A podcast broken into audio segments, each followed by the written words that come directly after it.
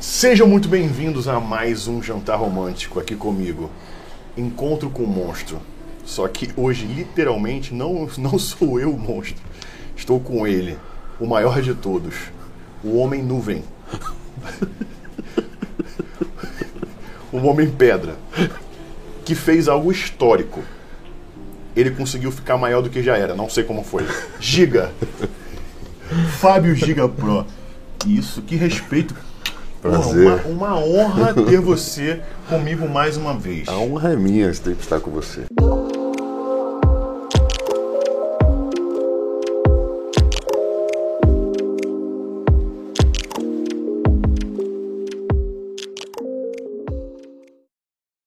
Irmão, preste atenção. Primeiro de tudo, vou agradecer a sua presença, ter aceitado esse date maravilhoso aqui comigo, esse encontro é, formidável, né? E agradecer o que você vem fazendo na internet pelo esporte.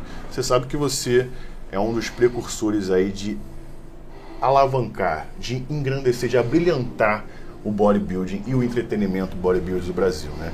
Então eu queria agradecer em nome do povo, do público, que você é um cara muito amado por todos. E não era para menos, né?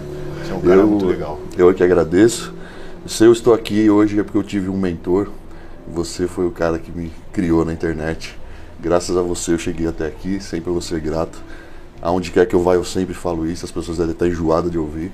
Mas se não fosse por você eu não estaria aqui hoje. Eu te peguei no colo. Você me pegou no colo e me Não. falou, vai. Mentira, só no meu sonho que eu aguentei isso. Cara, eu coloquei um costume aqui, um, um terno especial pra você, porque eu falei, hoje é um dia especial. Cara, esse tá sinistro. Esse tá sinistro, Ele é né? brilhoso, ele é, Tem uma, um, né, é requintado, refinado, né, requintado. é. Coloquei uma, uma camisa inglesa importada, coloquei um negócio. Eu É um lorde, né? Eu vou até ajeitar meu cabelo Lorde, aqui. barba ruiva. Barba ruiva, minha barba é ruiva, é estranho. então, mas Já é viu o negócio de lorde. papelar ca- cavalo? Deixa eu ajeitar o teu cabelo também, vem cá. A gente tá careca só se for. Giga, por que, que é tão especial pra mim? Por quê? O primeiro motivo você já falou. Eu tô com você desde o início. Desde o início. né? Pelo menos no início da sua carreira como um artista nesse mundo bodybuilding. Quando eu te Como um conheci, anônimo. É, um anônimo, vamos dizer. Quando eu te conheci, não era o seu início. Né? Quando eu te conheci, você já era muito grande, absurdamente grande. Né? Eu vou até contar brevemente aqui uma coisa que você já contou, porque vai que alguém não viu. Tá? Quando eu conheci o Giga, eu tava na fila, eu, eu- tava montando uma fila de fotos comigo, né, com a galera da numa uma feira. Então tinha uma fila assim gigantesca, quilométrica de fãs e admiradores e tudo mais para bater foto comigo. E eu tô vendo a, a cabecinha careca dele, que ele já era careca naquela época, vindo. E eu falei, cara, primeira impressão, eu falei, esse maluco errou a fila. Ele não tá na minha fila. Tá achando que vai pegar o whey aqui. É, ele tá achando que vai pegar coisa de graça aqui, é só pra bater foto. Aí ele foi chegando mais perto, eu falei, eu comecei a procurar se tinha algum outro atleta renomado, um monstruoso, um bodybuilder, perto, pra fazer foto. Que eu falei, de repente ele tá na fila, indo pro outro cara, eu tô achando que tá vindo pra mim e não é. Ele foi chegando mais perto, ele tava com outras pessoas, né, junto, eu falei, ah, ele tá vindo pra mim. Provavelmente deve ser pra. é, é, é, algum amigo, algum fã, algum, algum fã que ele conhece ali, parente, um sobrinho, um negócio, ele tá vindo trazer. Que não é pra mim. Não, não sou eu que ele vai bater foto. Quando ele chegou perto, o olhinho dele brilhou e me olhou. Aí eu tive a ciência de que era pra mim. Eu falei, não acredito que esse cara desse tamanho tá vindo bater foto comigo. Eu fiquei muito emocionado com essa questão de tipo ter um cara do teu nível admirando o que eu faço, né? Daí eu falei, cara, não é possível. Aí quando ele veio bater foto, eu falei, você não. Foi isso mesmo. Eu, eu dei uma brincada com ele e falei, cara, você não, desculpa, pode, pode eu pedi pro segurança. Falou. Falei, pode tirar Aqui esse você cara, vai subir, aqui não. você não vai subir. E tadinho, ele acreditou, ele acreditou. Ele falou, cara, não, mas eu quero bater foto com você. Eu falei, cara, tô brincando, pelo amor de Deus, vem cá. Cara, você acha mesmo que é justo você bater foto do meu lado? Então eu me senti uma criança de 12 anos. Então eu acho que você podia lançar um curso, como se sentir uma criança de 12 anos novamente. Né? Autoestima, voltar. Exatamente. É. E eu fiquei horas na fila, hein? Horas. E ainda teve isso. horas. Muito tempo na fila. Só tinha duas filas no stand, era você e o Felipe Franco, só, eram as estrelas máximas, não tinha mais. Essa sua fila era quilométrica, eu fiquei lá até o final. Sim, aí quando eu conheci ele, eu troquei a ideia, eu vi a calmaria, a mansidão, a humildade do Giga. Eu, eu realmente fiquei encantado com, com você né, nessa questão toda de juntar um cara tão grande, grotesco e tão maneiro, que eu, eu falei, mano, fica aqui, me dá teu telefone, vamos conversar. Não, você falou assim, de que falei, caverna você saiu? É. Me dá o endereço da tua caverna, né? Eu falei, dá o enderecinho da tua caverna aí. Pra gente trocar uma ideia. Eu quero, eu quero conhecer mais você. A gente foi trocando ideia, né, e tal. Daí eu, eu, eu falei, é, me dá seu Instagram. Isso. Aí você, Exatamente. eu não tenho. tá brincando. Tu tá brincando. Você não tem Instagram? Não, tá bom. Passou um tempo, a gente ficou um pouco mais, mais próximo, alguns dias depois, a gente se comunicou. E aí eu fui, criei teu Instagram junto com você. Eu, a marca de roupa, né, XT, eu, eu presenteei você com algumas roupas e você não tinha foto pra postar no Instagram. Não tinha. Então não tinha por que ter Instagram. Aí, Aí eu falei, não, peraí, vamos resolver. Fui lá, chamei um fotógrafo amigo meu, vamos fazer um ensaio fotográfico do Giga. Né, você fez aqui na, em Na São Paulista. Paulo, na Paulista, foi muito maneiro, né? Foi O primeiro- seu primeiro ensaio fotográfico Primeiro ensaio foi fotográfico. comigo. Daí eu criei o Facebook dele, Criou minha página. a página e tal, comecei. A gente, tinha, a gente pensou na ideia do nome, né? Aí eu, eu, eu falei pra ele, Giga, você é um cara que é, parece gringo. Então não vamos botar giga, vamos botar giant, que é gigante em inglês, porque eu acho que você vai despontar pra fora, né? É. Só que teu apelido já era giga na época. Aí depois a gente trocou e voltou pro giga. É, mas na verdade, o que aconteceu com muitas pessoas, Não. fala, fala muitas pessoas assim, né, menos. É, Que não sabe falar inglês, é, não sabe, sabe falar pronúncia inglês, da pronúncia, começou Fábio Giante, Fábio Giante. Fábio Giante, achou que era um sobrenome. é, as pessoas não entenderam que era uma palavra em inglês. É. Eu falei, Léo, acho que não vai dar bom, porque tem muita pessoa que não tá entendendo, né? Que é o Giant. Vamos voltar pro Giga brasileiro mesmo, que as pessoas vão, vão entender. E foi ótimo. Foi ótimo, é. Só uma dúvida, você consegue fechar a gola da sua camisa? Sem chance. Impossível, né? Colarinho não. Inclusive o punho também, o punho.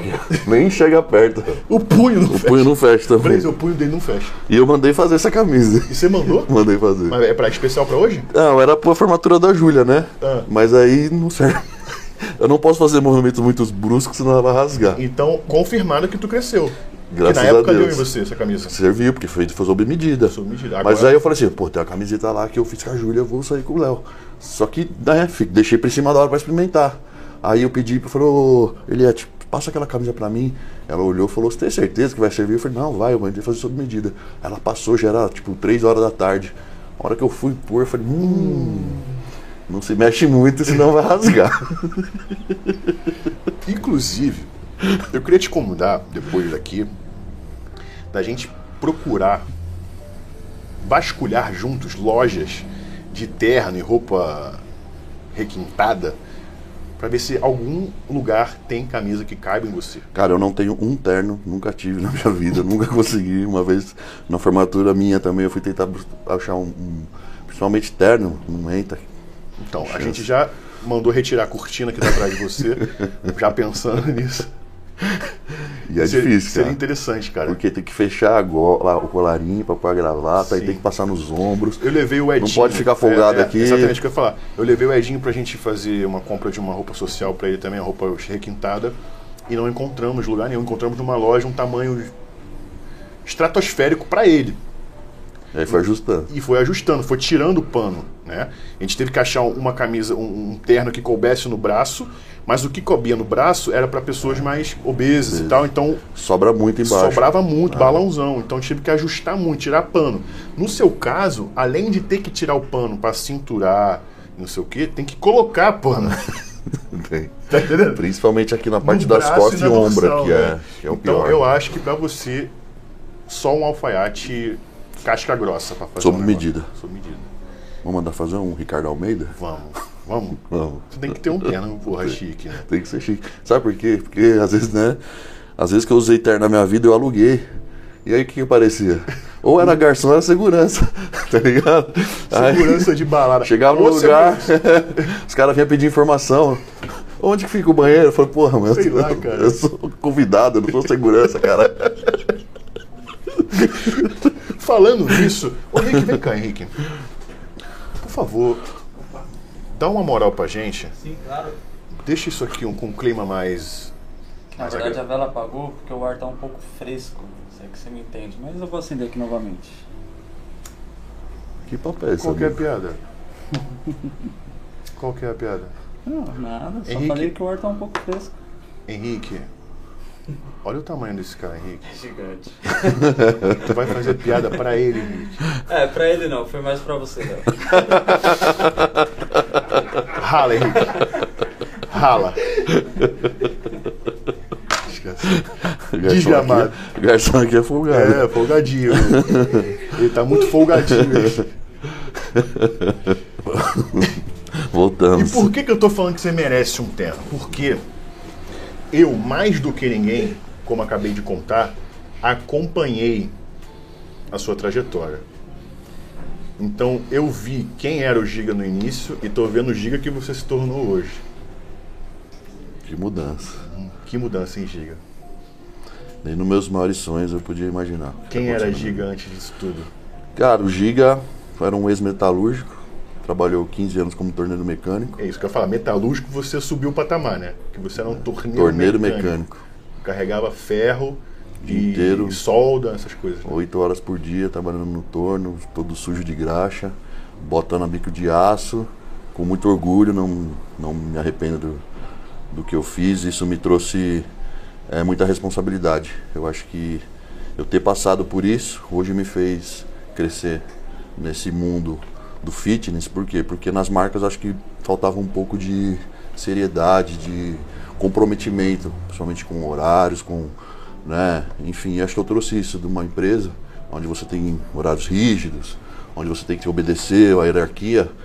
E quando eu cheguei nesse meio, eu vi que era meio bagunçado, né? As pessoas eram meio, meio corpo mole. Eu cheguei já. Eu sou o atleta, eu não vou. Eu, Eu sou che- o atleta que ganhou o campeonato Exato. tal, não preciso disso. Exato. Eu já cheguei com outra mentalidade, né? Eu falei, cara, minha oportunidade é minha vida. Então, se na empresa eu batia cartão de manhã e ficava o dia inteiro, então isso aqui pra mim é manteiga. filho. E aí eu fiz, eu fazia tudo na regra, tudo certinho. Acho que foi isso que foi me dando mais oportunidade, entendeu? Realmente a disciplina ali, o comprometimento com o trabalho fez com que eu conseguisse o meu lugar, né?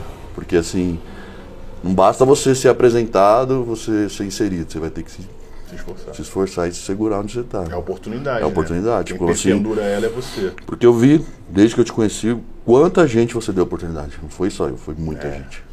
Foi muita gente Muitas que passou. pessoas foram muitas pessoas ingratas, muitas pessoas não souberam aproveitar. não souberam aproveitar, é isso que eu falo. Muitas pessoas não souberam aproveitar.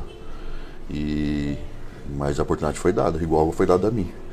Aí basta a pessoa saber aquilo que está sendo dado. Eu como vindo de um- de um lascado ali, porque depois que eu fui torneio mecânico, fui mandado embora. A minha mãe faleceu em seguida, fui trabalhar em loja de suplemento como vendedor de suplemento. Falei, cara, que futuro que é esse? Eu com 30 anos vou ficar até quando trabalhando como vendedor de suplemento atrás de um balcão? Se é um moleque, fazendo um bico ali, beleza, mas pô, né, eu precisava mudar minha vida, realmente querer as coisas isso é legal, porque a sua vida mudou depois dos 30. depois dos 30. Então isso é muito maneiro porque tem gente, eu recebo umas mensagens, tipo assim, de pessoas pedindo ajuda, né? E eu, eu recebo algumas mensagens assim, cara, Léo, eu já tô com 35, já tô com 33, já tô com 40, tô perdido, me ajuda, me dá uma visão, faz alguma coisa. Ou então, cara, tô com 30 e algum vídeo teu, algum vídeo do Giga me deu uma parada. Então você é a prova viva de que nunca é tarde, né, cara? Hoje, graças a Deus, eu recebo muita mensagem, até no consultório mesmo, recebo muito, muitos pacientes que falam: Caramba, você abriu um pouco minha, minha, mente. Eu achei que minha vida já estava com rumo tomado. E você mostrou que é possível. Sim, mudar de vida, hum, que não, não importa a idade, importa o quanto você quer. E eu fui fazer minha faculdade com 33 anos, eu fui entrar na faculdade. Né? Onde eu Já tive a oportunidade. conhecedor do mundo É. bodybuilding, mas a, E o assim, acadêmico... eu falei, não, eu preciso mudar e fui. E hoje, graças a Deus, eu posso influenciar as pessoas de uma maneira positiva. Falar, cara, nunca é tarde para você ser aquilo que você deveria ter sido. Basta você acreditar, ter fé em Deus em primeira coisa. Sempre ele lá de cima, na hora dele. Não adianta você querer acelerar o processo. Por isso que eu, eu tenho orgulho de tudo que eu passei na minha vida, porque é na hora dele. Exato. Talvez se eu tivesse essa oportunidade antes, eu não, saberia teria, aproveitar. Você não teria esse testemunho Exatamente. para contar para os E não outros. saberia, talvez não saberia aproveitar, seria mais um Sim. que desperdiçou uma chance. Exato. Então tinha- eu tinha uma autoridade suficiente para saber que era a oportunidade de mudar a minha vida. Eu acho que isso que é bacana. E tu vem de onde, Giga? Qual caverna? Qual galáxia? Eu nasci em Santo André, São Paulo. Vim de uma família de 17 irmãos. Isso é muito doido. Eu sou o 16 filho de uma família de 17 irmãos, todos do mesmo pai e da mesma mãe. Meus pais, infelizmente, já se faleceram há muito tempo, né? Porque como eu sou o 16, meus pais já estavam bem velhinhos. Teu irmão mais velho tem quantos anos? 70. 70? É, E é vivo? é vivo. Todos os meus irmãos ainda são vivos. Todos. Inclusive, eu eu tava numa há um tempo atrás eu tava numa parada num projeto meu de escrever um livro de crônicas. E eu escrevi uma crônica sobre a vida do Giga, que é aquela crônica acho que foi a mais lida da, de todas, que é o Irmão Caçula, lembra que eu escrevi lembro. sobre a tua vida? É muito legal, me inspirou pra escrever. Você vê como é que tu me inspira em coisas que tu nem imagina. E como é que era esse lance de morar em- com todos moravam juntos? É, quando eu nasci já tinha alguns irmãos que já tinham casado, né? Na verdade, quando eu nasci eu já tinha até sobrinho. Antes de eu nascer eu já tinha sobrinho já, né? Sobrinho era, tinha 30 anos. É, exato, isso mesmo. É, verdade? É, é. E, mas assim, era. Imagina um Big Brother. tipo, eu morei pelo menos com uns 11, O assim. dobro dele. Pelo menos 11 pessoas dentro de casa. Caralho, como é que era isso? Cara, era um, pra mim, como eu nasci dentro disso, pra mim aquilo era normal. Eu só fui enxergar que aquilo não era normal depois que eu cresci e fui entender as coisas. Mas era, assim. Mas era caos? Era causa, era tudo compartilhado. Tipo, o armário tinha que dividir. Tudo tinha que dividir. A roupa tinha que dividir, a comida. Tipo, não tinha o meu armário, a minha cama, não. Era nosso, tudo era nosso, compartilhado. Entendeu? Então, assim, a comida era isso é um bife pra você, um bife pra você, pra você, tanto de arroz e tal. Tipo assim, a roupa, pegava a roupa do meu irmão às vezes. Meu irmão pegava minha roupa e tal. Então, assim, eu cresci desse jeito, sabendo compartilhar. E é lógico que tinha as tretas, sempre tem. É. Tinha muita treta, mano, porque, né, as ideias são diferentes, cada irmão é de um jeito. Irmão com irmão já dá É. merda. Dois, imagina. Pior eram as irmãs, né? O negócio de roupa era as irmãs. Quando uma pegava roupa da outra, Nossa, pegava sapato da outra, meu irmão. Era uma treta, velho. A hora que a outra chegava do rolê com a roupa da outra, a outra já tava esperando na porta. Você pegou meu sapato? Não tinha nem como esconder. ah, era treta. Os irmãos já eram mais de boa nessa parte, de, de troca de roupa já era mais broderagem. Mas tinha as tretas também, lógico. Pelo no banheiro. É, era, mano, era foda. E tipo assim. Gilete, é, da merda Dia inteiro- gilete. Eu ficava injuriado com meu irmão. Eu chegava no banheiro e ele tinha usado o meu gilete. Tem essa porra? Tinha essa Ah, porra? tá, mano. Acho que todo mundo usava mesmo. Você nem sabe que, eu, que usou que não Nossa, usou. nasceu uma barba no Juninho. E não, é a minha que Se tá. acordar, eu tinha fila pra esperar. Então, vai tomar banho, vou, então tem que esperar. Vai, vai passar roupa, vai não sei o quê. Que loucura, velho. Era um bagulho muito louco. Assim, eu fico imaginando hoje, com a idade que eu tenho, pagando minhas contas, eu fico imaginando meu pai, como que ele custeava tudo isso. Isso é maneiro. Como é que era isso, a relação do teu pai com essa família gigante? Foda, cara, porque assim, quando eu, eu nasci com 4 para 5 anos, meu pai se aposentou já. Ele trabalhou 20 anos. Meu pai era, do, era da aeronáutica antes de eu nascer. Deu baixo na aeronáutica, foi trabalhar em firma, trabalhou 25 anos na Ford. Com 4 para 5 anos eu tava, ele se aposentou. E aí aquele salarinho, né? E ele vivia de vender e vender e comprar carrinho, velho. Combinha. Comprava uma combinha lá, maquiava, passava ele mesmo, passava a massa, lixava, pintava, vendia, ganhava o dinheirinho e ia pagando as contas assim. Cara, a gente lembra que eu ia no mercado com a minha mãe, cara, era 4, 5 carrinhos, uma fila assim, ó, de comida. E aí a hora que a gente chegava na hora de pagar, que meu pai que tinha que vir pagar, mano, ele ficava louco. Meu Deus do céu, Leonardo, o que, que é isso? Não sei o que lá. Minha mãe, ah, isso aqui é o quê? Quantos filhos? pá?" era sempre que a gente ia no mercado era uma treta, porque minha mãe tinha que comprar o bagulho. comprar. Era muita gente, não era luxo. Era comida, comida. Minha Sim, casa não sim. tinha bolachinha, iogurtinho, É, chocolatinho, não não. Era arroz, feijão, farinha. Pra 16. Pra, pros 16, tá ligado? Só que, mano, é, imagina, você banca. Cara, se você bancar um, dois filhos hoje. Já imagina é- você bancar 16, É velho. muito 17. doido isso, ô, Giga. Muito Tipo, eu falo, eu falo, meu pai foi um herói, cara. minha mãe também. Também, também. Também, mais ainda, Dois por ter heróis. criado. Meu pai na parte financeira e minha mãe na parte da criação. Sim. Então, mas cara, foi, foi muito legal, teve muitas coisas boas, a gente se divertia muito, se Tua reunia infância- no É isso quarto, que eu falo, tua infância foi raiz. muito boa. né? A gente se juntava no quarto, era um zoando o outro, né? Brincadeira Você pra não montaram um caralho. time de futebol? Era um... Tava fudido, que era ruim pra caralho. Tem dois irmãos meus que era bom de bola. Eu, Ah, é? Era eu era ruim de bola pra caralho. Então, mas tem um esporte que tu era bom, que é o surf. Surf e basquete que eu gostava. É? Como é que era essa tua parada com surf? Como é que tu descobriu isso? Então, o surf foi o namorado da minha irmã. Eu sempre fui amigo, muito amigo dos namorados da minha irmã mais velha. todos os namorados que ela tinha, eu virava tipo brother, tá ligado? Até que ela, ela terminava, eu continuava amigo dos caras. E tinha um, que era o, o Fom, até mandar um abraço pro Fom. Ele gostava, gostava de pegar onda e tal. Aí ele, minha irmã sempre me chamava, "Ah, a gente vai descer pra praia, vão com a gente e tal. E ele surfava, ele aí, guri, vamos. Eu, na, na época, meu apelido era Gorila. Gorila. É. Eu nem treinava na época, meu apelido era Gorila. Ah, então tu já era. É, então, eu sempre fui encorpado, assim. Antes de treinar, eu tinha 15, 16 anos, meu apelido era Gorila, porque eu já era Sim, meio. eu lembro que tu me mostrou uma foto É. tua com a prancha de surf. É. E eu falei, cara, teu shape já tava ali. É, então. Tu tinha um pescoço já desse dessa Exatamente, já era maior que as pessoas normais. É, é, é. Daí ele falou, vamos começar a pegar onda comigo e tal. Aí comprou a pranchinha e comecei. Todo final de semana eu descia com a minha irmã e com, E com o com o namorado. namorado dela. E aí foi até a hora que eu comecei a musculação. Quando eu comecei a musculação, aí. Aí morreu. Por quê? Porque eu comecei a treinar, ficar muito pesado, já não tinha fôlego pra remar. Imagina tu surfando hoje, né? Não sei chance. Não existe. prancha. Afogado. Alguém que conhece de surf? Ô Henrique, tu surfa, Henrique? Não. Tem certeza? Tem que ser uma canoa havaiana. Não, eu comecei realmente a ficar muito pesado, aí, pô, você perde o rendimento, tá ligado? E aí foi que eu comecei a falar, ah, mano, não, musculação tá mais da hora. Comecei a me encontrar, assim, realmente foi um amor à primeira vista do bagulho. E aí meio que também comecei a namorar, minha namorada na época trabalhava todo final de semana, não podia mais ir pra praia. Aí tipo, ia um sim, um não. Daqui a pouco começou já a podar, podar, que eu vi já não tava mais indo pra praia. Aí tava na musculação, aí já. E esse teu corpo mais avantajado do que o normal, antes de fazer musculação, é mais genético ou tu já tinha um... Genética. Genética. Genética porque meu pai já pai era já meio... era mais brutão. Meu pai era mais. Meu pai tem uma descendência muito, muito mix, mixige- mixigenada. Era muita assim, meu pai, na família do meu pai, tem negros, tem índio, tem nordestino, tem, tem tudo que você imagina na família do meu pai. Então meu pai era meio gurilão, assim, meio, né? Mãozão, É, disposição. uma genética meio de negros, assim, já mais forte. E eu puxei mais isso do meu pai, então já era mais. Você vê, eu também tem a história, né? A velha história que todo mundo sabe que eu mamei até os 5 anos. É sério isso?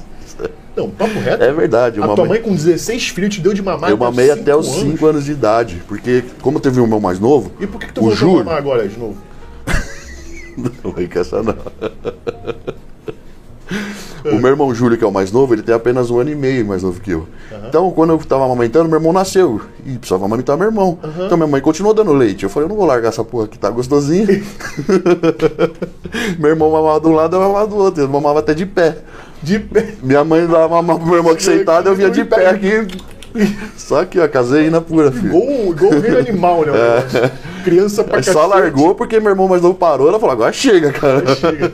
Cara, tua mãe é guerreira. É, cinco anos, cara. Eu falo isso ninguém acredita. Porque eu- ela deu de mamar pra 16, 16, e, e tu, é. né, com um carinho e amor continuando. Porque Continuei. tem mãe que não deixa mais, não. É, hoje pode, tipo, Eu- seis meses. É, eu anos, vejo já que já começa a dar papinha, já começa a dar... o mamilo, né? Dói, Dói, machuca. fica... Fica roxo. Tá até É. problema se a criança Dá. mama muito. Começa a ficar com rachadura Sim, seio. Caraca, cara. Mas minha mãe, cara, de boa, mamãe até os cinco ali, suave. Cara, eu acho acho que melhorou muito, cara. Os, teu- os teus irmãos também têm essa genética? Alguns acho que não. Você Meu é o irmão- mais é. grossinho. É, Será que foi por causa disso, cara? eu acho que sim, cara. Henrique, Eu acho que sim. Acho não, eu tenho certeza. Como nutricionista, eu posso falar que a alimentação quando criança é é importante. né? importantíssima pro desenvolvimento. Tu acha que o Henrique deve voltar a mamar, então? Ah, ele já mama pela essa carinha dele aí. Aos finais de semana, né? Tem que fazer uma extra, né? O problema é que esse dente aí deve machucar, né? Vai deixar o bico do peito igual um creme caco abissal, tudo craquelado. Vem cá, ô, ô Henrique. Aproveita o seguinte, já que estamos falando de nutrição, qual que é o menu de hoje? Olha, hoje nós temos um guinote, fromage, tá? Ao ragu de filé mignon. Repete isso. Guinote. Guinote, fromage, ao ragu de filé mignon. Ele é bilíngue. Quer que eu traduza pra você? É um nhoque quatro queijo com carne. É isso? É isso mesmo. Tô errado? Não, não. Dá pra fazer um fettuccine também alfredo com entrecô, uma carne bem nobre, suculenta. Um rapaz que é um pequeno, né? Ah, pode mandar um prato de cada da casa. O que, que eu te ensinei, Henrique? Ótimo, mas o que, que eu te ensinei, Henrique? se o rapaz está de dieta? Ah, entendeu o que eu ensinei pra ele? Que você chega um bodybuilder aqui, ele tem que perguntar, porque ele não pode oferecer um, um quatro queijo, um negócio assim, né? Não, pra mim você pode oferecer tudo que tiver na cozinha. Aí, ó. Que for de comer, né, você traz. Pode ser dois de cada? Pode ser. Um de cada? Um de aliás? cada. Pode ser mesmo? Pode, pode. Então traz um de cada pra ele. E eu acho que eu não vou conseguir acompanhar o convidado hoje. eu, eu- eu tenho o costume de acompanhar o que você come. Eu vou, eu vou querer só o do nhoque, então, Nhoque. Beleza. tá? E pra beber, o que você quer?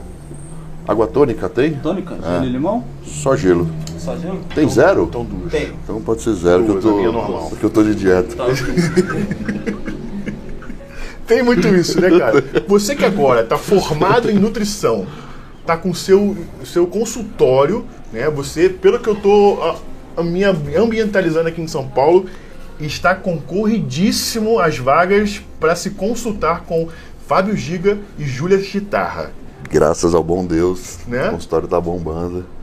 É, queria até ter mais tempo para poder é, é, abrir mais vaga, mas realmente o negócio tá concorrido. Me diz uma coisa, cara. Você e a Júlia se formaram próximo, né? Próximos. Próximo porque assim, quando eu mudei para Minas para ficar com a Júlia, eu larguei a faculdade. E a Júlia tinha começado depois de mim. Ela estava alguns anos antes. E aí quando eu fui para lá, ela falou: "Fábio, você precisa voltar a estudar".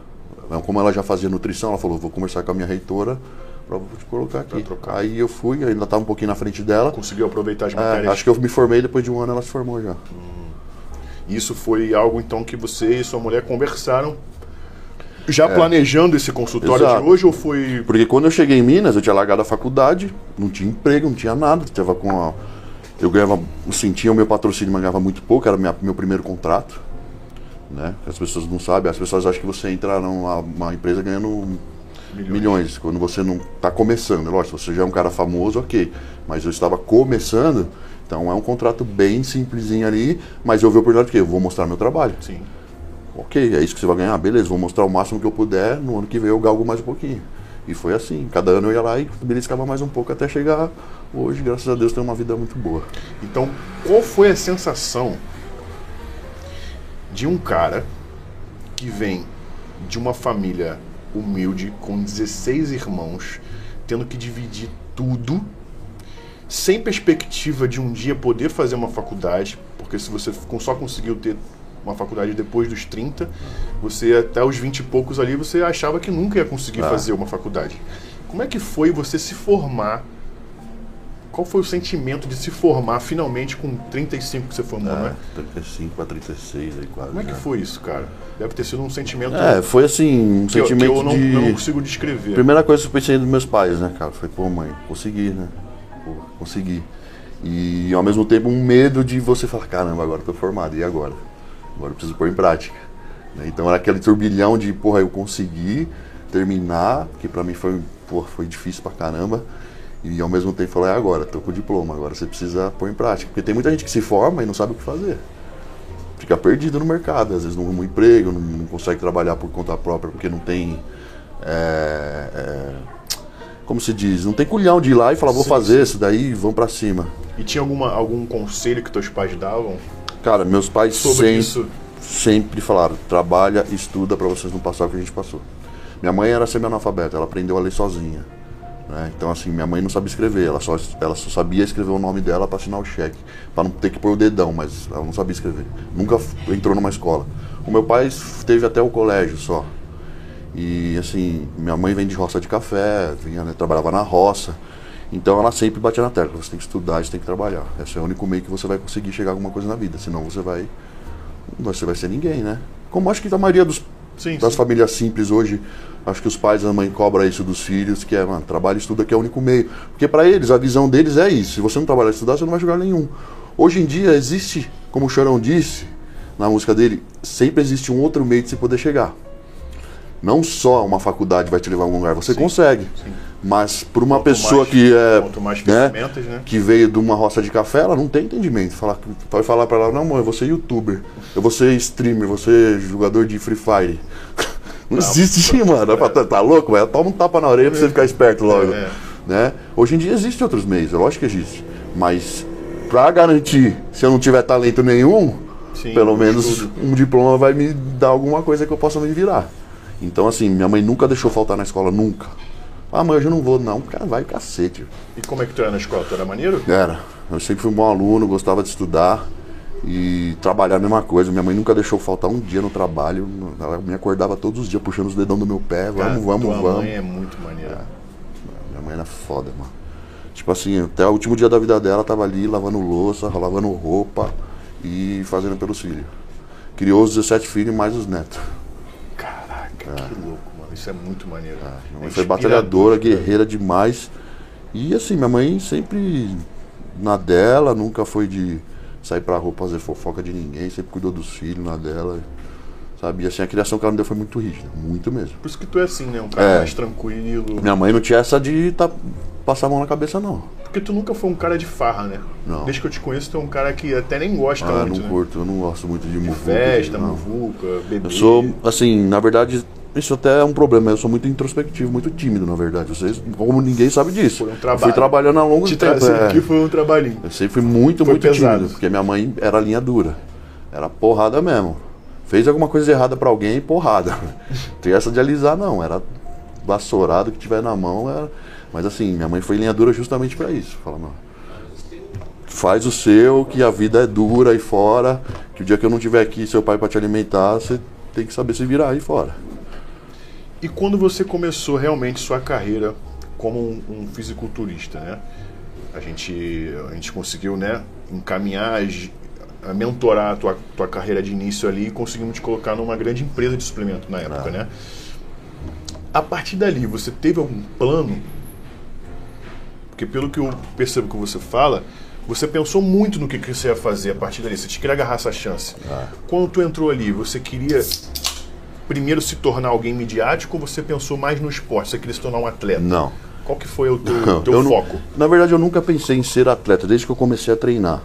Porque assim, como eu vim de uma família simples, eu não tinha dinheiro na época para bancar uma preparação. Porque eu fazia as contas, eu falava, pô, vou ter que gastar isso, isso, isso. Falei, pô, é um dinheiro muito alto para dispensar. Obrigado, Henrique. Nada. Eu tinha que ajudar em casa, eu tinha que pagar minhas contas, né? Eu falava, eu não posso pegar esse dinheiro para comprar suplemento, para comprar isso e aquilo para uma preparação. Então, não, não dá, não vou ser bodybuilder. Eu, eu amo, eu amo musculação, eu amo ser forte. Eu quero ser o maior possível. Eu quero ter o shape que esses caras têm ou mais. Mas para mim não dá, porque eu não tenho como bancar.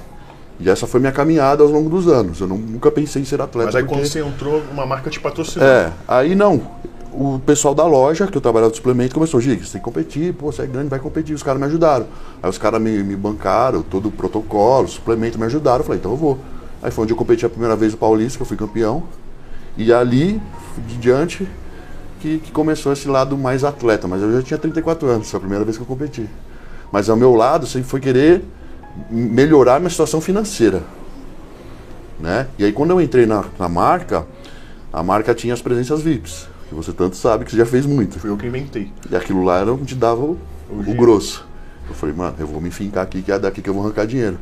Agora me fala, como que você treina, faz uma preparação fazendo presença VIP de sexta a domingo? Não era difícil. Não tem como, cara. A gente ia no. No Iapoque, ao Chuí fazer presença, como que você come, como você treina. Horas Muito- de viagem. Horas de estrada, viagem. Porque não é só avião, né? Você levava comida, Ah, você comia viajou duas marmitas até a cheira tava estragada. É. Não tinha lugar pra dormir direito às vezes, não tinha onde comer, pra treinar, às não vezes. tinha onde treinar. Então assim, eu falei, é, realmente essa vida não tem como preparar. Tanto que hoje muitos atletas é, dessas marcas que são profissionais e são atletas, eles não fazem presença. É. Porque sabe que se fizer, não, não consegue se preparar. E eu falei, cara, isso daqui dá dinheiro. Eu vou arrancar o máximo de dinheiro que eu puder daqui. Pra poder preparar. Pra preparar. E aí eu fui ali, Então focado. teve um é. planejamento. É isso que eu queria que entender. É. E aí eu consegui mesclar as coisas. Eu falei, mas eu também preciso aparecer nos palcos para as pessoas não ficarem mexendo no saco e falar que eu sou atleta do Instagram. que as pessoas começaram, mas era apenas ser atleta do Instagram. Eu falei, tá, então peraí. Então vou lá competir e vocês vão ver. Então, sua primeira competição com 34 anos, você já se consagrou É, campeão. fui campeão. Depois disso eu fui campeão overall no Rio, no Mr. Rio. Depois campeão Arnold. E aí, quem tinha que falar alguma coisa, show o bico. Então assim, eu sempre tentei é, ponderar as coisas. Se eu falar, se eu levar muito como atleta, eu não vou conseguir ganhar dinheiro. Se eu só ficar pensando no dinheiro, eu vou deixar meu shape de lado e eu vou perder aquilo que está me dando dinheiro. Eu falei, tudo tem sua hora. Agora competir, vamos competir. Agora ganhar dinheiro, vamos ganhar dinheiro. Então primeiro eu ganhei dinheiro, consegui um dinheirinho, vamos competir. Beleza, competi agora, hora de ganhar dinheiro de novo. E outra, sempre pensando, vou me formar, quero montar meu consultório e isso é que vai me dar ao meu futuro. Porque se um dia eu não tiver nenhuma empresa me patrocinando, eu por mim próprio vou ter o meu negócio e não vou depender de ninguém. Então hoje a gente tem nosso consultório, que é hoje nosso bem, que dá bastante retorno. Tem as outras marcas que nos patrocinam. E aí eu vou levando nesse. E agora eu preciso competir de novo, que está na hora já de novo, então vou competir. Chegou a hora. E esse lance do consultório? Tem muito paciente, eu imagino que acho que a maioria deve ser teu fã. Então eu acho que a sua consulta não é de nutricionista normal. É uma presença VIP. É uma presença VIP particular. particular. Né? Como é que é essa porra? Tu deve ter receber um cara que Cara, é quando entra louco. deve ficar louco de te ver. É, muito louco, porque os caras, a gente, nossa, é igualzinho a gente vê nos vídeos. os caras vê no YouTube, né? O consultório, nossa, olha esse troféu, é maior pessoalmente. Aí vem agora, mano, isso é maior pessoalmente. Isso me. Nossa, eu fico, né? Felizão quando falo isso, porque eu falo, pô, É. não é mentira, né? Eu não tô passando uma informação mentirosa. Mas realmente, as pessoas acompanham muito pelas redes sociais. E pela forma que eu passo, o meu jeito de trabalhar, a minha história de vida, as pessoas vão por causa disso né? É, as pessoas gostam da forma com que eu trabalho, que eu já falei muitas vezes em alguns podcasts sobre nutrição e como a minha conduta como nutricionista e também a minha, meu estilo de vida leva muita gente lá. Vai muitas pessoas com depressão que saíram no estado depressivo e com a minha história fala, pô, fala, depois de eu, ver- de eu ver sua história eu entrei na academia, comecei a treinar, pô, eu era depressivo, não saía do, do quarto, ficava só comendo, engordei, pô, a academia mudou minha vida, Assim que eu vi você, como você mudou sua vida com a musculação, a musculação também está mudando minha vida. Então hoje eu falo assim, eu não sou um exemplo de atleta, eu não vou falar para vocês, ó gente, eu vou ser um Mr. Olímpia, não, mas eu vou mudar a vida de muita gente falando, ó, pratique uma atividade física, come melhor que você vai mudar sua vida. Entendeu? Então acho que o meu papel hoje é trazer essa grande massa para conhecer o esporte e para mudar os hábitos de vida, ter um hábito de vida mais saudável, tanto praticando atividade física ou comendo melhor. Eu acho que minha função hoje é essa. Não sendo um ícone do, do esporte como, pô, Rafael Brandão. O cara é, com certeza vai ser um Mr. Olímpia, entendeu? Essa eu, pela minha idade, eu, eu acho que eu considero que eu sou mais assim, um cara que vai mudar a vida das pessoas de uma forma simples, com pequenos gestos, do que assim, realmente falar, não, eu sou o campeão dos campeões. Não, não é isso. Mas acho que minha história é, ajuda as pessoas a saber que dá, dá para chegar lá de alguma forma. Quais as perguntas mais normais que os, que os pacientes fazem pra você? Aquela que dá uma raivazinha de responder. Tem alguma? Tem todo. Primeiro paciente chega, primeira coisa que fala, vou ter refeição livre? Já nem começou e já quer saber Pô, da, você nem começou dieta, você já tá querendo comer o que não pode, sabe? O cara, você entendeu? É a primeira coisa que o cara Dia do fala. lixo, quando é? Quando é meu dia do lixo? Porra. Tipo, já é- foi fala, sete anos de caralho, dia do mano. lixo, agora vamos. Você tá Eu com vou 40. fazer uma que eu fiz. O Blazer. É, posso beber no fim de semana? Muito disso. O cara, é, a minha cerveja eu não largo. Eu falo, Tá bom. a gente então, vai ter que barganhar isso aí. Então, cerveja sem álcool, beleza? É, não, a gente fala quantas cervejas? O cara é três caixas. Eu falo, não, pera aí, amigão. É duas, três long neck no Tu- tu- máximo no final de semana. Teu paciente é o Zeca Pagodinho. É, não, tem muito, cara. Principalmente nessa pandemia. Já viu a thumb, né? Diga.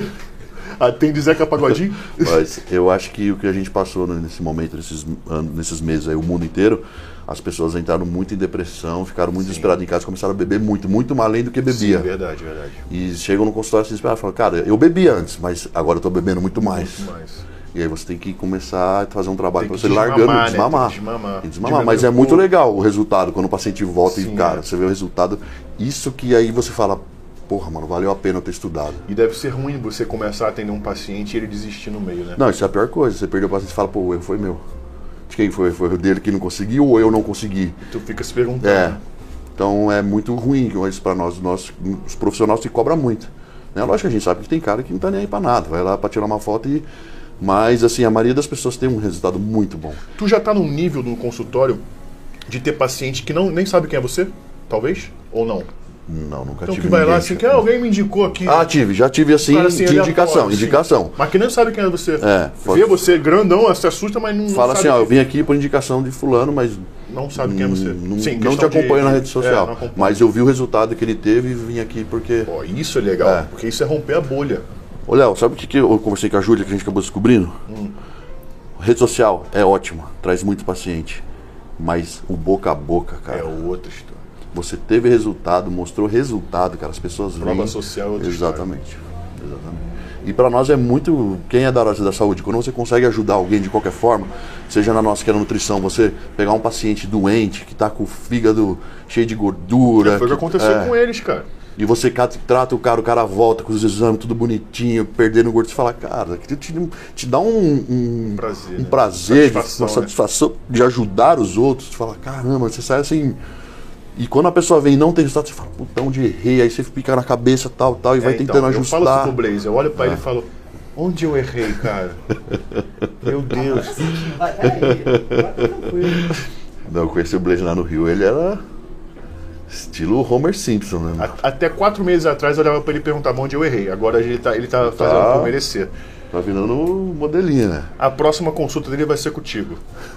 Pra tu, dar um, pra tu dar um trato nele. Vamos fazer a avaliação dele né? lá. Fazer um, um exame toque retal nele pra ver se tá tudo bem, que ele já tá, já tá caminhando pros 30 e pouco, né, Blazer? Outra coisa muito legal, que as pessoas que têm ainda aquele preconceito de acho que vai no, no nutricionista, o nutricionista vai passar frango com batata doce, É. ou vai tirar a mesma dieta para todo mundo. E aí eu falo, não, você come pão de manhã? Beleza. Você vai poder comer seu pãozinho de manhã, não vou tirar seu pão. Ah, mas eu gosto de comer arroz e feijão. Você vai comer arroz e feijão. Você entendeu? E as Tá, pessoas você- falam, caramba, é diferente. É, você vai subir É. num palco de fisiculturismo? Não. Então Exato. pode comer o pãozinho. Isso, isso que eu falo. É. Cara, não adianta. Você chega aqui e fala pra mim, ó, o que, que você. Vamos lá, como que é a sua refeição? Cara, eu como McDonald's todo dia. Eu como cinco Big Mac, você fala, tá. Eu vou chegar pra você e falar, na partir de agora você só vai comer arroz e frango. Salada, é. E salada? Mano, você não vai fazer. Sabe o que eu vou falar pra É você? vamos fazer o seguinte, em vez de comer cinco, vamos diminuir e meio? Beleza. Outro. Dois e meio, ô, vamos inserir um- uma saladinha aí? Ô, vamos tirar um pão e agora comer só hambúrguer? Ô, esse hambúrguer é muito gorduroso, vamos fazer um hambúrguer caseiro de patim? Você vai, entendeu? Então não é só ser um nutricionista, é quase que um Isso. psicólogo. Psicólogo. Que ainda Você houve tem que- história triste. né? Exatamente, você tem que entender o paciente. Cada paciente é um ser único, é um indivíduo que tem suas vontades próprias, tem a sua rotina, tem né, a sua vida social Além diferente do um do outro. fisiológico, né? De estudar Exatamente. o que talvez um paciente com uma doença, alguma coisa que você tem que tratar com um certo Isso. pudor maior, ainda tem a questão, a questão psicológica. psicológica, individual de cada um. Né? Cada pessoa, não, nós não somos um robô. Apesar de termos todos os mesmos órgãos, todos nós somos robô. Temos, nosso cérebro trabalha de forma diferente, nosso, a nossa vontades são diferentes. Então você tem que entender primeiro o paciente, né? entender a vida dele, um pouco da vida social dele, como que é, e inserindo ele aos poucos. Não adianta, se você for muito radical, a pessoa não volta mais. Ela não vai fazer e não volta. Por exemplo, Henrique, vem cá, Henrique. O Henrique, ele gosta muito de você. Ele te acompanha na rede social. Ele ficou doido quando soube que você ia vir aqui. Daí ele falou assim, ele é nutricionista, né? Eu falei, pô, acho que eu vou passar com ele, que eu tô querendo ficar. Eu falei, beleza, já me descartou da vida dele. ele podia ter perguntado pra mim. Mas eu falei, ótimo, perfeito, caminho certo, procurando um profissional. Isso. Muito bom. Só que ele falou, será que ele passa receitinha? né? Um negocinho. Negocinho. Um negocinho. A fórmula mágica. E aí? E aí, passa? Não passa, cara. Infelizmente, Não a tem- ética não permite Não isso. tem isso, não tem? Não tem, Tem. uns caras que chegam a ele Tem. um nutricionista e pede, Tem, acha tem. que isso vai Tem fazer. muito. A pessoa não faz dieta, não come bem, não treina bem, e ele acha que ele quer cortar o caminho e tomar isso, ele acha que vai mudar a vida dele. Fala, amigo, se você não aprender a treinar primeiro, aprender a comer, você pode tomar um caminhão de bomba, filho, que você não vai mudar, você só vai se matar. Verdade. Entendeu? O, o Henrique, antes de trabalhar aqui com a gente como garçom, ele trabalhava numa fazenda. Ele rodeava boi. Caramba, mano. É? Sério? É? Isso aí é muito leite? Ah, Você que é conhecedor de, de boi, sério. o ombro dele seria qual parte? Cupim. Vai buscar comida que ele tá morrendo de fome aqui. Como tá sendo essa tua nova fase? Agora de preparação. Qual o seu próximo campeonato? Você falou que tá agora pensando Sim. nisso, né? Então, agora é a hora de eu me estrear no profissional. Né? Sim. Você ganhou o Procard quando mesmo? Com- com- ganhei em 2020, no março, do Arnold Ohio, 2020. Infelizmente, eu voltei para o Brasil, tive que me operar, a minha hérnia umbilical e epigástrica, fiquei três meses parado. Voltei de novo, aconteceu outros problemas que você sabe. Infelizmente, a nossa vida é assim, se você não tiver saúde, você não se Como prepara. É que tá a cirurgia do ombro? Graças a Deus, meu ombro recuperou, demorou bastante. Né? Se você tem uma ideia, se você faz uma sutura, você vai, você toma ponto. Quantos dias você para tirar o ponto? 7 a 10 dias você tira os pontos. É. Eu demorei dois meses. Porque você conta essa história, o que aconteceu? Foi o seguinte, eu operei dia 8, num sábado. Numa terça-feira eu fui pra Espanha com a Júlia competir. A Júlia foi competir Europa Pro Show. Primeiro erro, vamos lá. Eu tinha que estar de repouso absoluto, não podia nem levantar o braço. Exato. Chegou já, um monte de mala indo para o aeroporto. Chega no avião, colocar a mala pra cima. Segundo erro, vamos lá. Aí pega um voo de 13 horas até Madrid, de Madrid para Alicante. Chegando lá, o Airbnb que foi alugado era um golpe. A pessoa passou fotos lindas de frente pra praia, com jardim, chegou lá. Uma, Terceiro erro, não foi culpa sua, mas era quatro andares de escada para subir no apartamento. Uma escadinha, sabe aquela calabouço? aham, Onde os caras prendiam a princesa? você não conseguia subir É, de frente. tinha que ir de lado. Aí tinha duas malas de 32 quilos, mais duas malinhas pequenas. Você Alguém tem que só- subir com aquela porra. Catei o bagulho e quatro, quatro, quatro lances de escada. Caraca. Chegou lá, meu ombro já tava desse tamanho. Meu Deus. cara. Aí chegou no lugar, não tinha ar-condicionado. Nossa. Um calor, cara. E uma das coisas Mas é um principais calor. de cirurgia é que não pode pegar calor Não de pode, nem calor, nem fazer esforço. Ok, beleza, tá aí tudo bem. Passou ali, a gente conseguiu um outro lugar pra ficar, né? Graças ao nosso amigo grande Rude Boy, que nos ajudou muito. Fomos pra casa do Rude Boy, com ar-condicionado bonitinho. Fui tomar meu banho, eu tomando meu banho lá, naquelas banheiras, né? Aquele sabonete líquido, né? Eu passando sabonete líquido, de repente o bagulho. Sabe aqueles desenhos que você começa com os pezinhos, jau! Voei com os dois pés pra cima e caí. Em Nossa. cima do ombro, machucado. E o vizinho de baixo reclamou? Ah, quase que eu caio na sala do cara. Pra você ter uma ideia, Imagina. a, a Júlia tava fazendo ensaio de pose no quarto, ela com o celular, pôs pra filmar e fazendo as as poses dela. No, no vídeo você ouve. blá, Dela para assim. O que, que foi, Fábio? Caiu. Ligou a TV, ver se tinha notícia de terremoto no local, né? Aí ela chegou no Escala banheiro, Cinco. eu tentando me levantar, os pontos estourou tudo, vazando Ai, sangue. Eu lá na Espanha, na casa do caramba, e aí, o que, que eu faço? No calor, longe Já de tem um monte de gados, Por acaso, Fiei. tu tinha o seguro viagem, negócio de, de, de de médico? médico não tinha.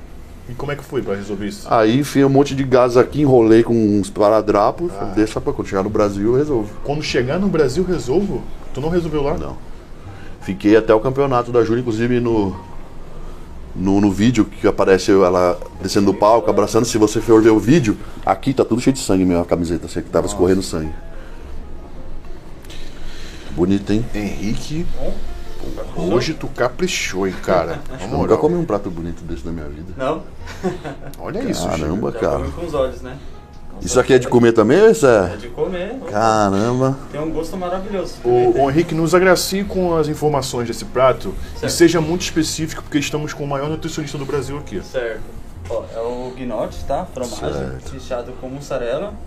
Tá bom? Ele é na farinha panko. Ah, temos também um ragu de filé mignon, tá? Temos tomate cereja e alfafa finalizado com azeite de manjericão. Chique. Caramba, chique o negócio, hein? Já comeu esse? Já, esse é top.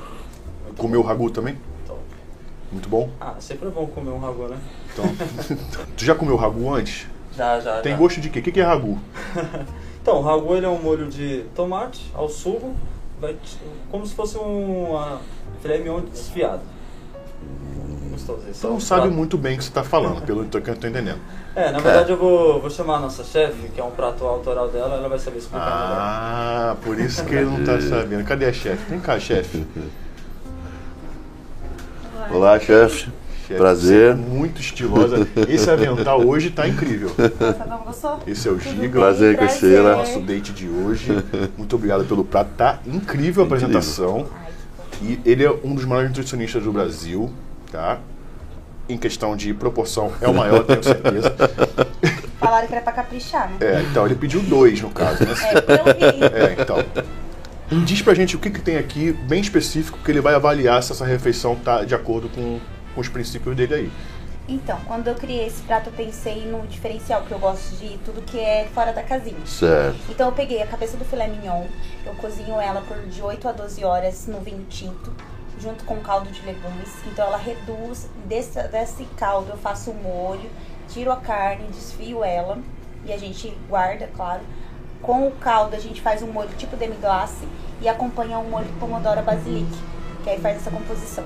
Que acompanha o nhoque recheado de mussarela, empanado na farinha panko, finalizado com parmesão macericado. Nossa. Esse prato é seu, autoral. meu, autoral meu. Você falou com tanta confiança que dá pra perceber. Se você não falasse, eu ia falar, tu que inventou isso aí, né? e aciona a tecla SAP aqui pra gente entender o que ele falou. É, é meu. Espero que vocês gostem. Obrigado. Ó, o aroma tá maravilhoso, a Prova aí, Gil, apresentação. prova aí, prova aí. Agora o, o teste ver, final. sabe? Apresentação, nota mil. Descrição do prato, nota mil. Vamos ver o Vou ver sabor. o sabor, né? Cara, olha o queijinho aqui derretendo. Hum. Deixa eu ver. Mano. Aquela, né, que fica com a cara assim, ai meu Deus. Cara, que doideira. Eu nunca vi um nhoque Frito, frito com filé mignon. com filé mignon e queijo dentro. Não, e que chefe louco que desfia o filé mignon. Que chefe louco. Sensacional. Meu Deus. Parabéns, chefe. Sério? Maravilhoso. Chefe, Lembrou muito minha infância, assim. que delícia. Tua infância minha- foi assim, chefe? Não, Contradizeu. não. Quando eu lembro que eu passava fome, meu sonho era comer uns pratos bonitos desses. Entendeu? Hoje eu tô tendo a oportunidade. O sonho de sonho. Chefe, você acabou de realizar um sonho. Que bom, fico muito feliz, porque, né? Maravilhoso. Isso? Não, a, Nossa, é, a textura diferente, né? Da casquinha. Eu só vou pedir do, isso aqui. Do, nhoque com o queijo derretido. A crocância. A crocância, né? E, o sabor, E cara. boas proporções, né? Tem bastante Não, carne. tem, Normalmente, quando é muito chique Sim, assim, vem pouco carne, Não, né? tá. É uma proporção que dá pra. Sim, combinou satisfeito. muito perfeito aqui as. Chefe, muito obrigado. Nossa, Obrigada, demais. Eu agradeço. vocês, viu? Obrigado. Muito obrigado, viu? Parabéns, maravilhoso o prato. Cara, sério, tá diferente. Não, tá muito Isso gostoso. aqui tá diferente. A chefe preparou uma surpresa pra você. Ô, louco. Sério? O que, que será? Uma trembolona comestível?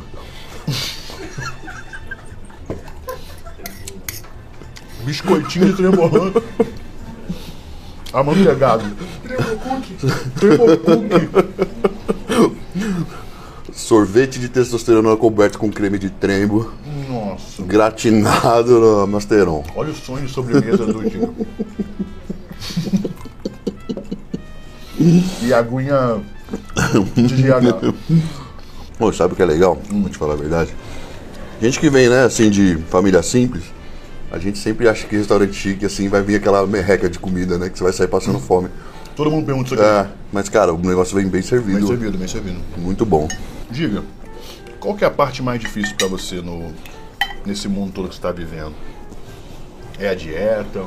É perder essa timidez? O que está sendo mais difícil pra você? Ou o que, que você superou já, né? Porque eu acho que você mudou muito desde quando eu te conheci. Em questão de. de superação. Você, superou em várias coisas. Sim. Uma delas foi a timidez. O que, que foi mais difícil pra você? Cara, eu acho que a superar a timidez, principalmente de subir no palco. Tenho muita timidez ainda. De pôr uma sunga e as pessoas ficarem te olhando. Tu sabia que um dos motivos de eu ter medo de competir é esse? Porque, Não é nem porque eu tenho medo de perder, não, porque eu tenho vergonha. então, todo fisiculturista é um exibicionista. Ele gosta, ele põe uma sunga e mostra para as pessoas. Olha aqui o meu trabalho que eu fiz. É, eu Esse é o pensamento. Eu não, eu tenho vergonha. Isso, eu me acho um bosta. Aí eu subo com vergonha, cara. Aí eu fico tímido. Por isso que eu nunca competi. Na verdade, eu sempre tive morri de vergonha das pessoas me olharem. Imagina um monte de gente te olhando, você de sunguinha. Mas você ainda tem isso mesmo depois ainda de ter tenho, ainda tenho. Ainda tenho. Muita vergonha. Tô pra um negócio que eu preciso. Eu acho que eu. Meu, a minha vida é, é essa, eu não vou mudar completamente. Eu posso melhorar um pouco. Mas nunca vai sair isso totalmente de mim. Eu sempre vou ser um cara tímido, entendeu? Então é, é complicado você pensar assim, na hora que você tá ali no. Você vai subir as escadinhas. Tem os caras que, nossa, subir a escada que vão me mostrar pro mundo, porque é isso que tem que ser o fisiculturismo. Eu falo, fica- nossa, todo mundo me olhando, meu Deus. E agora? e agora? Essa é a parte difícil, cara. Porque Dieta- eu não sou, porque é o seguinte, você já me conhece. Você vê se eu saio andando de regata, por aí não. Eu Eu, nunca te vi de regata, na verdade. eu tenho vergonha de ir nos lugares, eu Eu acho que eu te vi tudo. uma vez sem camisa na minha vida. Eu não tenho vergonha, tá ligado? De ir nos lugares as pessoas ficarem olhando. Tipo assim, às vezes a Júlia fala, ah, vamos num lugar, fala, ah, tô com vergonha, mano. tipo, vai nos lugares, todo mundo fica olhando, entendeu? Tem gente que gosta, eu não. Eu me sinto um pouco acanhado aí. Mas eu. A Júlia fala, você não tem noção do seu tamanho às vezes. Não tem, não tem. Te acostuma, né? De olhar todo dia. Mas Uhum. Você acha que você tá passando despercebido, mas. Pô, vou pôr a camisetona aqui de boa. eu lembro quando eu- lá no Rio de Janeiro eu levei ele pra praia. meu irmão, parecia que tava passando um. Um balão, meu irmão. Não tinha ninguém que não olhasse. E as É pernas. louco. Um bagulho que tu sofre muito é brotuejo no meio das coxas, né? Vai roçando a Mas coxa na roçando outra, tem que né? usar. Eu sempre uso aquelas bermudas. Ou box ou coloco aquelas bermudas de compressão de lycra, pra não ficar raspando. Mas o que eu mais me orgulho, assim, eu e a Júlia sempre comenta é que a gente veio fazendo nosso trabalho quietinho, sem pisar em ninguém, sabe? Nunca a gente passou as pernas nos outros pra poder fazer o nosso.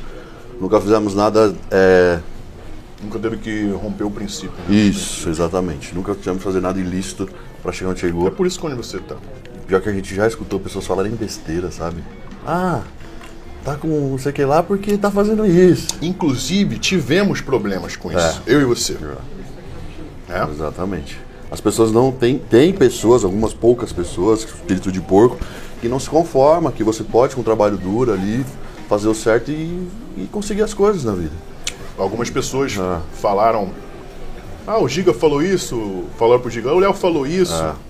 O Giga ficou chateado, eu fiquei chateado. Não é isso, a gente nem levou pra Isso. internet. Ah, Eu falei, cara, as pessoas falam muito, cara. é, o Giga não falaria isso. Giga, aconteceu isso, isso, isso. Léo, isso não existe. Quando a gente estiver pessoalmente, a gente conversa. Nos encontramos, conversamos, resolvemos. Nunca teve esse problema com a gente, né? Cara, a gente fica tempão sem se ver, quando se encontra é a mesma coisa. Se fosse né? assim com todo mundo, né, cara? É sempre a mesma coisa, a mesma resenha, sempre risada e sempre a gente leva sempre suave, numa boa. Cara, isso acho que é o mais importante, mostrar para as pessoas que, cara, a gente pode ser honesto, não precisa ser partir pra uma vida errada para conseguir as coisas na vida. Sim, mas e a- também não é errado ter as coisas, tem muita gente que faz assim, ah, perdeu a humildade, você comprou uma Porsche, eu falei, cara, o que que tem? Coisa Isso não tem nada a ver, cara. Pro cara falou, ah, agora você só anda de. só vai na Louis Vuitton, não sei o que lá. Eu Falei, cara, onde está escrito que você não pode comprar uma coisas, coisa? Pelo contrário, Deus fala que você pode ter toda a riqueza do mundo. Ele tá aqui para você. Só não faça disso o seu Deus. Exatamente. Saiba né, usar as coisas né, e amar as pessoas. Não, então é isso. não amar coisas e É, usar pessoas. Exatamente. Então, eu não mudei nada. Eu não mudei quem eu sou. Porque hoje eu tô com um tênis tal, eu tô com uma roupa ou um carro. Isso não mudou quem eu sou. Isso é um sonho de criança que todo mundo quer. Às vezes você tem uma coisa e outra, parece às vezes ser banal, mas às vezes é uma coisa que você, lá do, da infância, você tinha um sonho de ter, e hoje você está proporcionando, tá legal. Agora, uma coisa eu falo: não adianta andar de Porsche e ver meu irmão andando na rua de ônibus. Isso eu não admito. Entendeu? Então, assim, quem me conhece sabe que eu não, eu não posto as coisas de quem eu ajudo ou deixo de ajudar, mas eu ajudo muita gente, principalmente na minha família.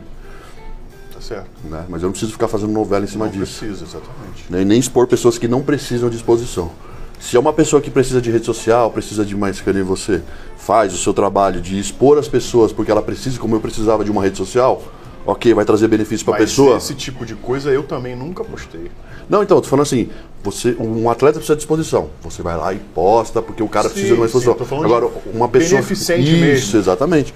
Ajudar- Isso, não- ajudar- Você filmar a pessoa não vai trazer benefício nenhum pra ela, então ajudar não famílias filma. carentes, Isso. ajudar os menininhos do sinal. Isso. Muita gente tenta se promover É, em cima Eu, disso. eu sempre vejo isso e falo, cara, É. eu fiz isso a minha vida inteira, Inteira. e nunca Exato. filmei, nunca postei. Né? Você não Inclusive- precisa expor a pessoa, porque Exato. isso não vai trazer nada de benefício pra ela. Inclusive, isso tá é, um, é uma palavra de Jesus, está na Bíblia. Né? Que se você dá com a mão direita, não deixe que a esquerda veja. Ah, exatamente. Não precisa ninguém estar vendo o que está fazendo. Deus sabe o que você está fazendo e sabe se é de coração. Quando você faz as coisas querendo se aparecer ou querendo algo em troca, você pode ter certeza que Deus, tá, Deus sabe de tudo. E agora, Giga, você tá incrível, chegou muito mais longe de onde você achou que chegaria. Muito mais. Você ainda tem algum sonho que queira realizar? Cara, eu tenho o sonho de ter uma família, de ter uma casa cheia de cachorro, de poder chamar. Vai vir um megabyte, então aí? Ah, vai demorar um pouco, né? Que a Júlia quer ser Mr. Olímpia, né? Então. Vai ser um pouco difícil, deixa ela ganhar os Mr. Olímpia dela Deixa primeiro. ganhar. Já vou estar velhinho também, né? Não É. sei mais se, se vai dar, mas vou ter que esperar. Já guarda, Mas- um, já guarda um, um megabytezinho no É. vidro. O meu maior sonho é realmente continuar conseguindo ajudar as pessoas à minha volta. Eu acho que eu não mudei só a minha vida, eu mudei a vida de muitas pessoas que estão à minha volta. um sonho de carreira. De carreira, consegui uma vaga para o Mr. Olímpia como atleta, me classificar para o Mr. Olímpia. E como nutricionista, ajudar o máximo de pessoas possível e que meu nome seja conhecido como um excelente nutricionista e não só como Fábio G. Olha, trouxe nosso seu segundo prato. Caramba. tá? Eu notei que o senhor tá com a respiração um pouco ofegante. E eu tomei a liberdade de trazer esses dois remedinhos. Opa! Pro senhor ficar com a respiração um pouco mais leve. Olha que cauteloso Caramba. esse. Isso é um trabalho aqui, é. É, um serviço aqui é. Caramba, eu vou querer, mano. Henrique tá de cu duro de te ver aqui. Pode deixar, por favor, eu vou usar. Realmente. Você é um cara que. Henrique, na moral. O que, que é isso aqui? Isso aqui é do Blazer? Não, O Blazer usa essa Esse é porra. pra quem tem asma. É teu, Blazer? Tu, te- tu precisa? Não, asma não, mas esse aqui é bom pra limpar as vias aéreas. Isso aqui tu quer usar? É, pode pinga passar no nariz, não sei de quem que é, eu vou enfiar no nariz. É meu, pode usar. Pode usar? Então melhor não. É. Melhor não. Henrique, leva pra lá. Não sei onde tu enfiou esse nariz hoje. e como é que tu sabe que ele tem problema de respiração? Ah, a gente sempre pesquisa no convidado, né? tenta saber um pouquinho da vida dele, né? Ele tá esperto, cara. Ele tá esperto. Assiste uns stories, né? E vê lá. Giga, conta pra gente. Aproveita que ele, ele- ele tinha essa dúvida também que ele perguntou. O que que acontece? Por que se tua respiração parece que tu tá correndo a maratona o tempo inteiro? São alguns fatores. Primeiro, eu tenho desvio do septo no nariz, eu não, não respiro Só, basicamente só pelo entra nariz. desse lado aqui, É. o outro não entra. Não entra. Então isso já me atrapalha muito. Então eu tenho que falar e respirar ao mesmo tempo e já me cansa mais. Outra coisa, sobrepeso. Eu peso muito mais do que meu corpo deveria aguentar, meus pe- órgãos. Tá pesando quanto? Tô com 135. Nossa. Então assim, tudo tem que trabalhar muito mais, com mais potência, o pulmão, o coração, do que uma pessoa normal. Então você se esforça mais para respirar, né? O coração e o pulmão tem que estar ali uf, o tempo todo, o diafragma. Como é que é a tua respiração? O, o- o Henrique faz um algo parecido. Imita pra ele, Henrique. Imita. Henrique, vai embora, pelo amor de Deus, Henrique. Cadê o prato do Léo? Você não vai comer comigo, não? não, eu cara? vou comer dois, cara. Porra. Tá louco, eu não posso, eu não consigo. Eu tenho muita coisa pra comer hoje ainda. O que, que nós temos aqui? Você não explicou pra nós o prato. É, ele tá, ele tá demais. É aqui eu que mandei ele embora. Até Desculpa, Henrique. um, um Doritos de pé aqui, o que, que é? Então, esse daqui é o fettuccine alfredo, tá? Certo. Finalizado com parmesão. Tá, esse daqui é uma teia também de parmesão. Esse daqui é um entrecô. Um trecô. Isso, uma carne bem nobre, bem suculenta. Você sabe Obrigado. quantas calorias tem mais ou menos esse prato? Boa pergunta. Chefe, sabe? É que, não, o chefe prepara, não pensa nisso, né? Mas diga, Henrique, pode ir. Pode. Ele fica aqui o tempo inteiro se deixar. Eu sou o primeiro a pedir dois pratos aqui. Sim. A maioria tá de dieta, tá comendo pouco aqui. Os caras vêm comendo pouco. Você veio Eu já vim, pelo, mano. pelo caralho. Falei, Ó, presta atenção. Quantas calorias tu consome por dia, Giga? Hoje de mais ou menos entre 5 e 6 mil calorias. 6 mil calorias por dia. Tu consegue consumir 6 mil calorias? A gente dá um jeito, né? Somente com o suplemento, com shakes. Vai intercalando. Tá instalando comida sólida com shake. Me dá um, nos dá um exemplo de como seria uma, um- uma rotina de refeição para chegar a 6 mil calorias. Pra gente ter uma base de quanto é de comida, assim, por exemplo. De manhã, seis ovos inteiros, quatro pães e duas porções de fruta. Nessa meia refeição, nessa entre o café e o almoço, eu faço um shake de whey, aveia e uma colher de pasta de amendoim. Almoço, 250 gramas de arroz, 250 gramas de purê de mandioca, 300 gramas de, de carne, normalmente como carne vermelha. Aí já foi a refeição inteira da semana do Henrique. No teu almoço parou ali. É, as minhas refeições sólidas são sempre 500 gramas de carbo, que eu divido entre 250 de arroz e 250 de mandioca Tu come 500 gramas de carboidrato por refeição. por refeição.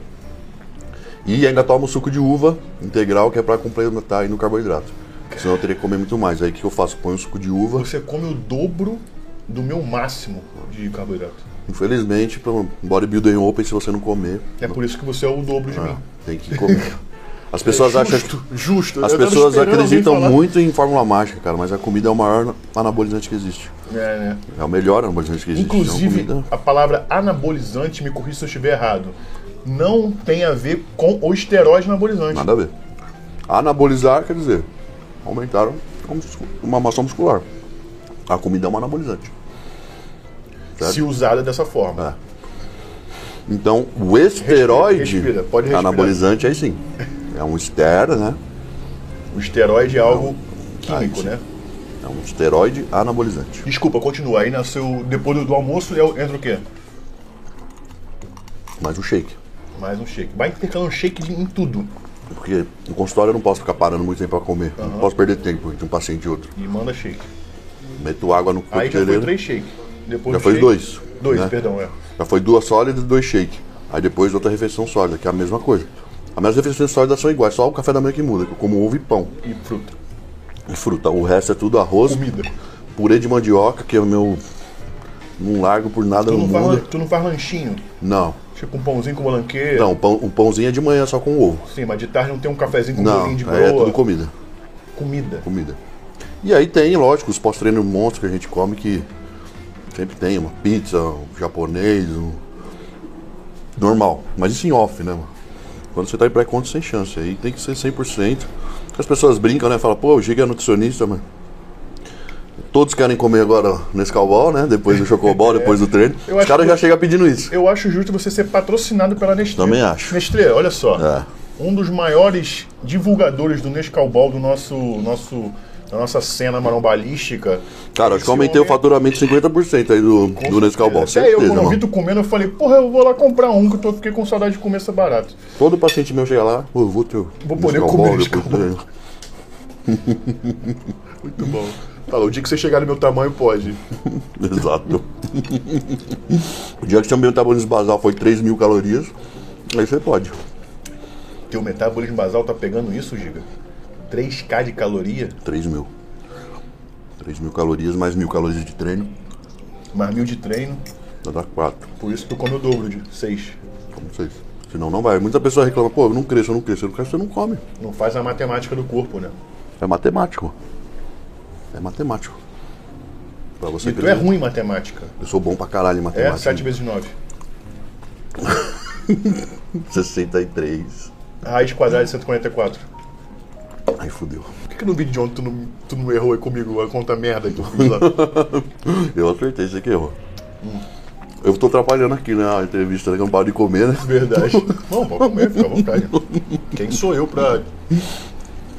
Meu vez de pai, entrevistar, o cara só quer comer. meu... O cara veio pra entrevista e só comeu. Meu pai sempre dizia: quando tiver um animal comendo, não chega perto. Tava gostoso, Giga? Cara, sensacional. Vai voltar? Não, Tem pode que me- trazer a Júlia aqui. Tem que trazer a Júlia, pode me chamar mais vezes pra esse quadro aqui. E eu vou, tipo, eu vou aproveitar que você tá aqui pessoalmente pra não ter bafafá em, em backstage. Poderia convidar a sua digníssima esposa pra conversar com ela? Deve, Devo? Deve. Posso? Tá autorizado? deve, deve. Ótimo. A Júlia é Com todo o respeito do mundo. que eu sei que vai rolar muita conversa boa. Sim. Ela desenrola, Sim. É uma menina bacana, E você conhece ela. também. Você conhece a história dela, você conhece a pessoa dela. Você sabe que se eu cheguei aqui foi porque ela tinha uma mulher maravilhosa do meu lado. Vou convidar ela, se você quiser vir junto, Não, tem cara. problema. Vai ser até É legal. o espaço dela. Sim, é por isso que eu pergunto. Às vezes é, é- Não, não. Você até prefira que ela venha pra É. ser. Eu sempre programa- falo assim, cara, a Júlia, no começo ela era a mulher do Giga, hoje ela é a Júlia Chitar. E eu sempre lutei muito por isso. É por isso que Pra ter espaço dela, pra ela desvinculado. Nós sempre vamos ser um casal, mas ela não é mais a mulher do Giga, ela é a Júlia Chitar. Ela tem a, a sua história. É, ela tem uma história maravilhosa, muito mais competidora do que eu, tem muito mais títulos do que eu, Verdade. entendeu? É muito mais foda nutricionista como eu, então ela merece ter todo o espaço dela e estourar aí. Show, vai ser uma honra. É, ela vai vai, ser- ser, é, vai ser Vai bacana. ser muito legal ter ela aqui. Giga, queria te propor agora a responder umas perguntas dos seus fãs. Aqui hoje, antes de começar, eu acho, é, é, eu mandei aqui no meu, meu Instagram um stories pedindo para os fãs mandarem umas perguntas para você. Certo. Você vai responder agora. tá? Vamos lá. Vou selecionar com muito carinho. Primeira pergunta vai do Felipe Bunessinha. Bunincenha. Não é pegadinha, né? Não, não, não. O cocô do Giga é Giga também? Então, depende do dia. Né? Depende da forma que ele sai. Quando ele tá na forma sólida, ele é giga. Mas às vezes ele vem como a tempestade. Quando não sabe se tá mijando ou não, tempestade. Cachoeira. Pergunta do Gui Batista 10. Giga, você tem como meta chegar no Olímpia? E quais outros brasileiros Open que você acha que tem condições de chegar também? Sim, um sonho meu seria chegar no Olímpia. Não sei se será capaz, não sei, né? Pela minha idade, já estou com 40, fazer 43 anos. É sim, vou tentar. Prometo dar o meu melhor. Você tá com quantos Vou anos? fazer 43 ano que vem, né? 43 anos. Então Parece, assim, né? né? É um sonho meu Eu que eu, que tu tinha eu vou 38 ainda. pro 42, logo logo faço 43. É cada vez mais difícil, cada ano que vai passando. Então não posso prometer para vocês que eu vou ser o Mr. Olímpia, não, não tenho idade para isso. Mas vou me esforçar bastante para mim, pelo menos você, pisar lá. Eu acho que você está sendo bem humilde. Porque muitos atletas chegaram à Olímpia com a sua idade. É, mas, mas eles já eram profissionais há muito Há tempo. muito tempo, sim. Mas você é tavam- profissional há muito tempo antes de ser O profissional. Jay, Cutler, o Jay Cutler subiu no Olímpia com 25, o Nick Walker subiu no Olímpia com 26. Hum. Essa é a diferença, entendeu? O cara vai ser campeão do Olímpia com Com 30 e pouco. 38.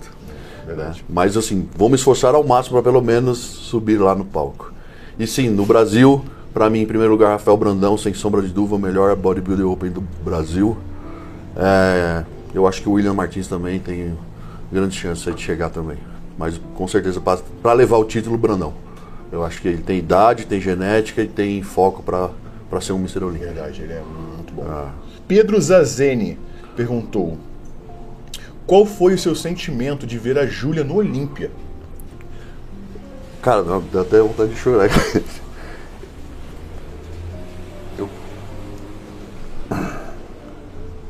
Eu tô com a Júlia desde o primeiro campeonato dela. Eu lembro que o. A primeira vez que ela subiu no palco, ela fez o biquíni dela. Ela comprou um biquíni na feira, costurou as pedras, tá ligado? Que não tinha dinheiro pra comprar o biquíni. E a gente mal tinha dinheiro pra pagar a inscrição, nada. E ela costurou, eu lembro muito bela sentada costurando as pedras no, no, no biquíni dela pra poder subir no campeonato. E ela sempre foi muito competitiva, o sonho dela era isso. E ela realizar esse sonho pra mim foi a minha realização. De assim, conseguir estar com ela e me ajudar a chegar lá, sabe? Eu acho que eu me realizei, eu me realizei por ela. Acho mais do que eu subir no Olímpia, eu ver ela lá, Falei, cara, acho que minha parte foi feita. Eu consegui dar um suporte pra ela. Tá? Tive todos os campeonatos dela, sempre tive do lado dela. Tantas ruins quanto bom, foram muito mais ruins. Foram muito mais derrotas do que vitórias. Mas em todos os momentos, a hora que ela desceu do palco, eu tava ali embaixo pra receber ela. Então acho que a nossa história é, é de superação, é de união e de resiliência. Né? Então, pra mim, ver ela no Olímpico, falei, cara, chegou. Parabéns por cuidar da sua mulher. Parabéns, Giga. É só uma retribuição também, tudo que ela fez por mim, né? Miguel Wellington 706 perguntou: Giga, com quantos quilos tu com quantos quilos você nasceu? 5 quilos e 200, eu acho. Nasceu um É. suíno. Eu, quando, eu era pequenininho, eu parecia um bonequinho da Michelin, tá ligado?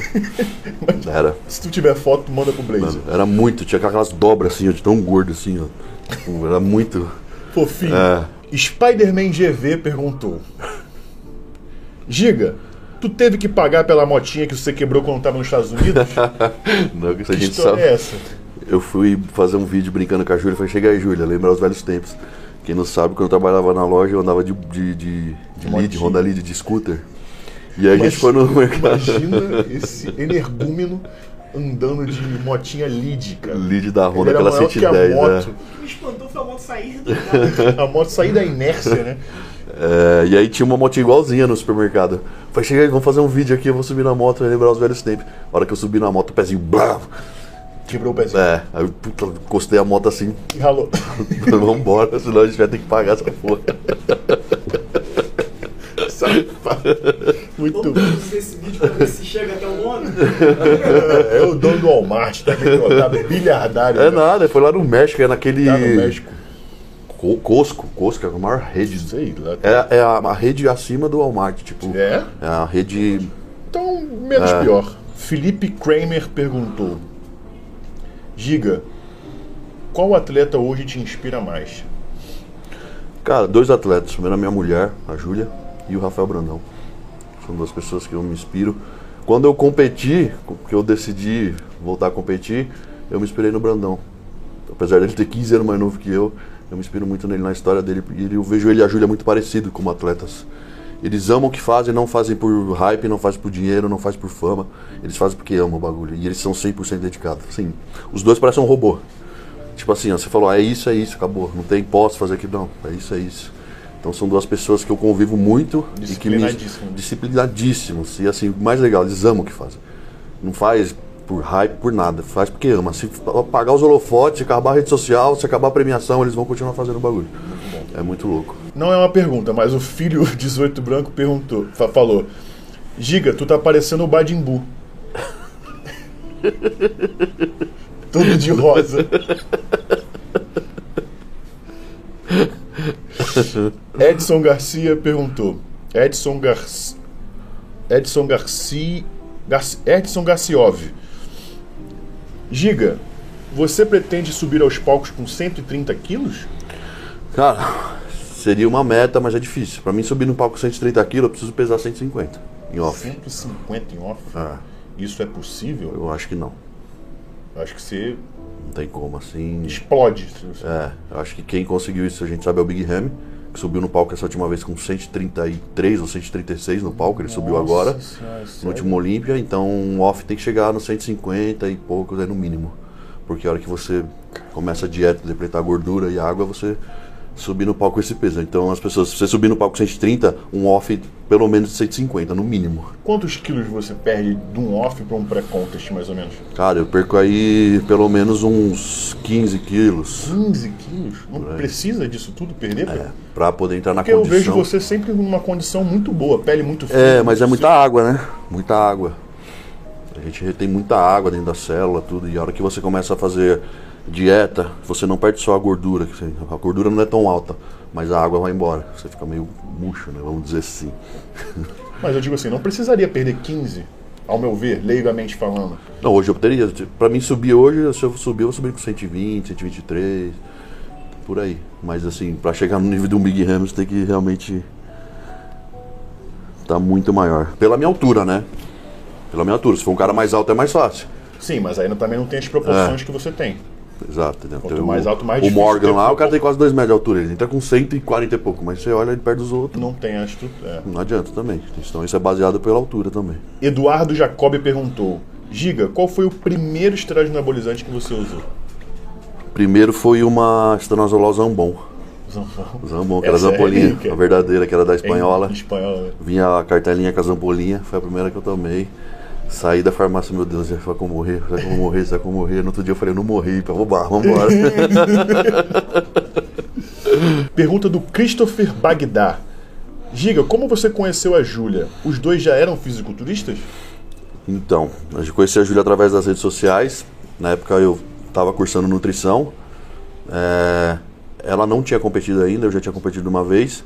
E ela me mandou uma mensagem, né? Mandou um e-mail na época. Ela pegou um e-mail no- através do Instagram. Caramba. Perguntando sobre o curso de nutrição, que ela tinha entrado no curso, queria saber mais, o que eu achava, o que eu estava achando do curso, bababá, aquela conversa mole, né? Eita. E aí dali a gente se conheceu. Veio com a goiabada, tu já tinha o queijo. e aí os detalhes ela vai te contar. tá bom.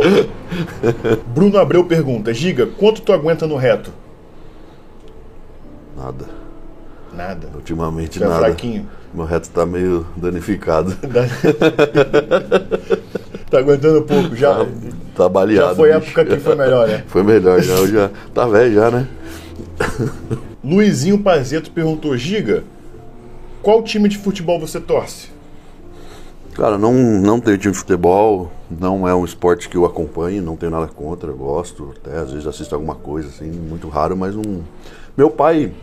Meu pai era corintiano, muito corintiano. Quando eu era pequenininho, ele comprou pra mim e pro meu irmão mais novo, uniformezinho e tal. Mas aí, eu tinha meus irmãos mais velhos, que um era São Paulino, outro era palmeirense. Aí meu irmão mais velho queria que eu fosse São Paulino, outro queria. Mas aí, quando eu fui crescendo, eu não, não sei, não, São Paulo. é, eu não acompanho muito futebol, não é um esporte que. Como eu sou ruim de, fute- de bola. Como né? do, da musculação, tu É, o Corinthians. tipo, na escola eu nunca era chamado pra jogar bola, porque eu era ruim pra cacete. Então não é um esporte que eu acompanhei muito, porque eu sempre fui muito ruim de bola. Então, o que eu gostava de jogar na época era basquete, aí sempre acompanhei NBA e tal. Mas, e aí entrei na musculação, acabou então. Tu torce pra algum time de Mas não basquete? não. Sim, De basquete? pro Qual? Lakers. Lakers. Mas futebol não, não acompanho, não entendo muito de futebol, assim. não- Quando eu era pequenininho, eu era corintiano porque meu pai queria Mas que se fosse corintiano. escolher, Não, não tem nenhum time que eu Nenhum. Não acompanho. Acho que eu- talvez o Flamengo. A tua bola é outra, né? Eu, pelo Flamengo, acho que pela grandiosidade que o Flamengo tem, acho que é muito louco. Então assim. vai lá pro Rio. Acho que a história do Flamengo é, é mundial, né? Assim, é um bagulho É. grande, imenso, assim, né? Muito louco. Mas não, não entendo porra nenhuma futebol. bola é outra. né? Bom, Giga, chegou um momento que é um momento um tanto quanto polêmico. ixi, tem que dar beijinho não, né? Talvez sim, talvez não. Vamos ver, vai depender de você. Está começando aqui agora para finalizar com o Giga o ping-pong com o Giga. É, já jogou ping-pong? Joguei ping-pong. Já, Ping-pong mas é coisa esse- de velho, né? Mas esse daqui é diferente. Esse aqui é diferente. Esse aqui, eu jogo, tu rebate. Você tem duas opções, você tem que escolher uma. Você não é obrigado a justificar, só se você quiser. Tá, Ok? Posso começar? vai. Giga. Influencer ou atleta? Influencer. Quer justificar? Não. São Paulo ou RJ? Puta que pariu, aí você me fudeu. Sampa ou Rio de Janeiro? Cara, eu sou um paulista que é apaixonado pelo Rio, mas eu acho que atualmente São Paulo. Pelas atuais condições. Carro ou moto? Moto. Inclusive, uma moto é, um, é incrível aquela É. moto, né? É uma Ducati, né? Uma Ducati Pagnari V4. Nike ou Adidas? Nike, óbvio. Ô, moleque. Air Jordan de preferência, né? Sucrilhos ou aveia? Sucrilhos. Nescau. Hambúrguer ou pizza? Hambúrguer. Japonês ou mexicano? Japonês. Hum, prefere os asiáticos. São mais.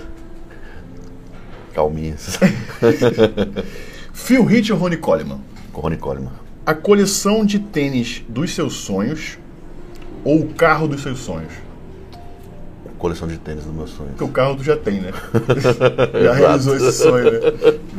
O tênis que eu mais quero custa 168 mil reais. Tá? Um tênis. Se for a coleção inteira, já pago o carro. 10 milhões na conta ou subir ao lado do Olympia Big Ramy e talvez ganhar. Subir ao lado do Big Jam e talvez ganhar. Esquece 10 milhões. Eu consigo os 10 milhões depois. Esse é o Giga. Esse é o Giga que a gente estava esperando. Vai voltar. 2022 vai estar Vou nos palcos. Vou estar no palco, certeza. Giga, muito obrigado por hoje. Que Foi isso, incrível cara. estar com você mais uma vez. Eu que agradeço. Eu conheci o Giga lá do início e agora eu tô meio que reconhecendo esse Giga atual e muito bom saber que você conseguiu alca- alcançar todos os seus sonhos aí. Muito legal mesmo, cara. Fico Não, feliz eu- pra caramba de ter acompanhado a tua história. Eu que agradeço mais uma vez, você me dando outra oportunidade. Sou muito grato a você, sempre você, independente de onde a gente estiver. Se a gente for morar em um país diferente, eu sempre vou lembrar de você como o cara que me estendeu a mão quando eu mais precisei. Obrigado, irmão. Deus te abençoe. Obrigado, viu, irmão? Valeu. Rapaziada, fiquem com Deus e esperem que tem muito mais pra vocês aqui, tanto do Giga quanto com o encontro com Ô, e a sobremesa? Ah! Você tá me tirando, né? Você, você me pegou no pulo do gato. Não vou sair daqui sem É. comer a sobremesa, não, filho. Henrique preparou, o Henrique é chefe e te- tomaram a liberdade de preparar uma surpresa pra você. Ah, Porque, pode trazer, Henrique, o nome do, dessa sobremesa se chama Surpresinha do Bravo. Surpresinha do Bravo. É. Isso aqui você vai ficar apaixonado, tenho certeza. E quando você trouxer a Júlia aqui, se você trouxer ela, ela antes de vir aqui, ela vai ficar extasiada. Você ainda mais eu que sou um formiga. Não, Ela vai doce. ficar maluca. Henrique, conseguimos, hein? Caraca, per... Olha! Olha essa Giga giga e um e um coração. coração. É. Caralho, Ah, que mano. surpresa, né? Olha a surpresinha, olha a surpresinha. Musiquinha de amor, de romance. Blaze, musiquinha de romance. Ô, louco, que mano. Isso, Henrique, que delícia. Cara, só tinha visto no Instagram isso. É. Folha de ouro, né? Volta. Folha de ouro. Cara, um negócio tão diferenciado. Nem eu sabia que tinha isso aqui. Olha o aroma. Olha o aroma. Mano do céu. Nossa. O que, que é isso. Henrique? Conta pra gente. Surpresa do Bravo. Ah, ela vai uma crosta de chocolate, uma esfera de chocolate. Embaixo da esfera de chocolate vai brownie 100% cacau, sorvete de vanilha, morango. Nossa, a Júlia vai pirar. Falou em brownie. Não, vou ter Tu que tirar uma esquece- foto Tu disso só aqui. esqueceu a colher. Vou tirar uma foto disso aqui que. Você é louco, tio. Muito bom fazer a entrevista com você, porque os outros estavam tudo em dieta, eu não pude pedir isso aqui. Eu tava, né? Eu falei com o Henrique, Henrique, Esse cara porra, vive de dieta, velho. Quem faz dieta é mulher grávida, eu sempre não, falo que é isso. isso, rapaz. Vamos comer. Nunca sabe o dia de amanhã.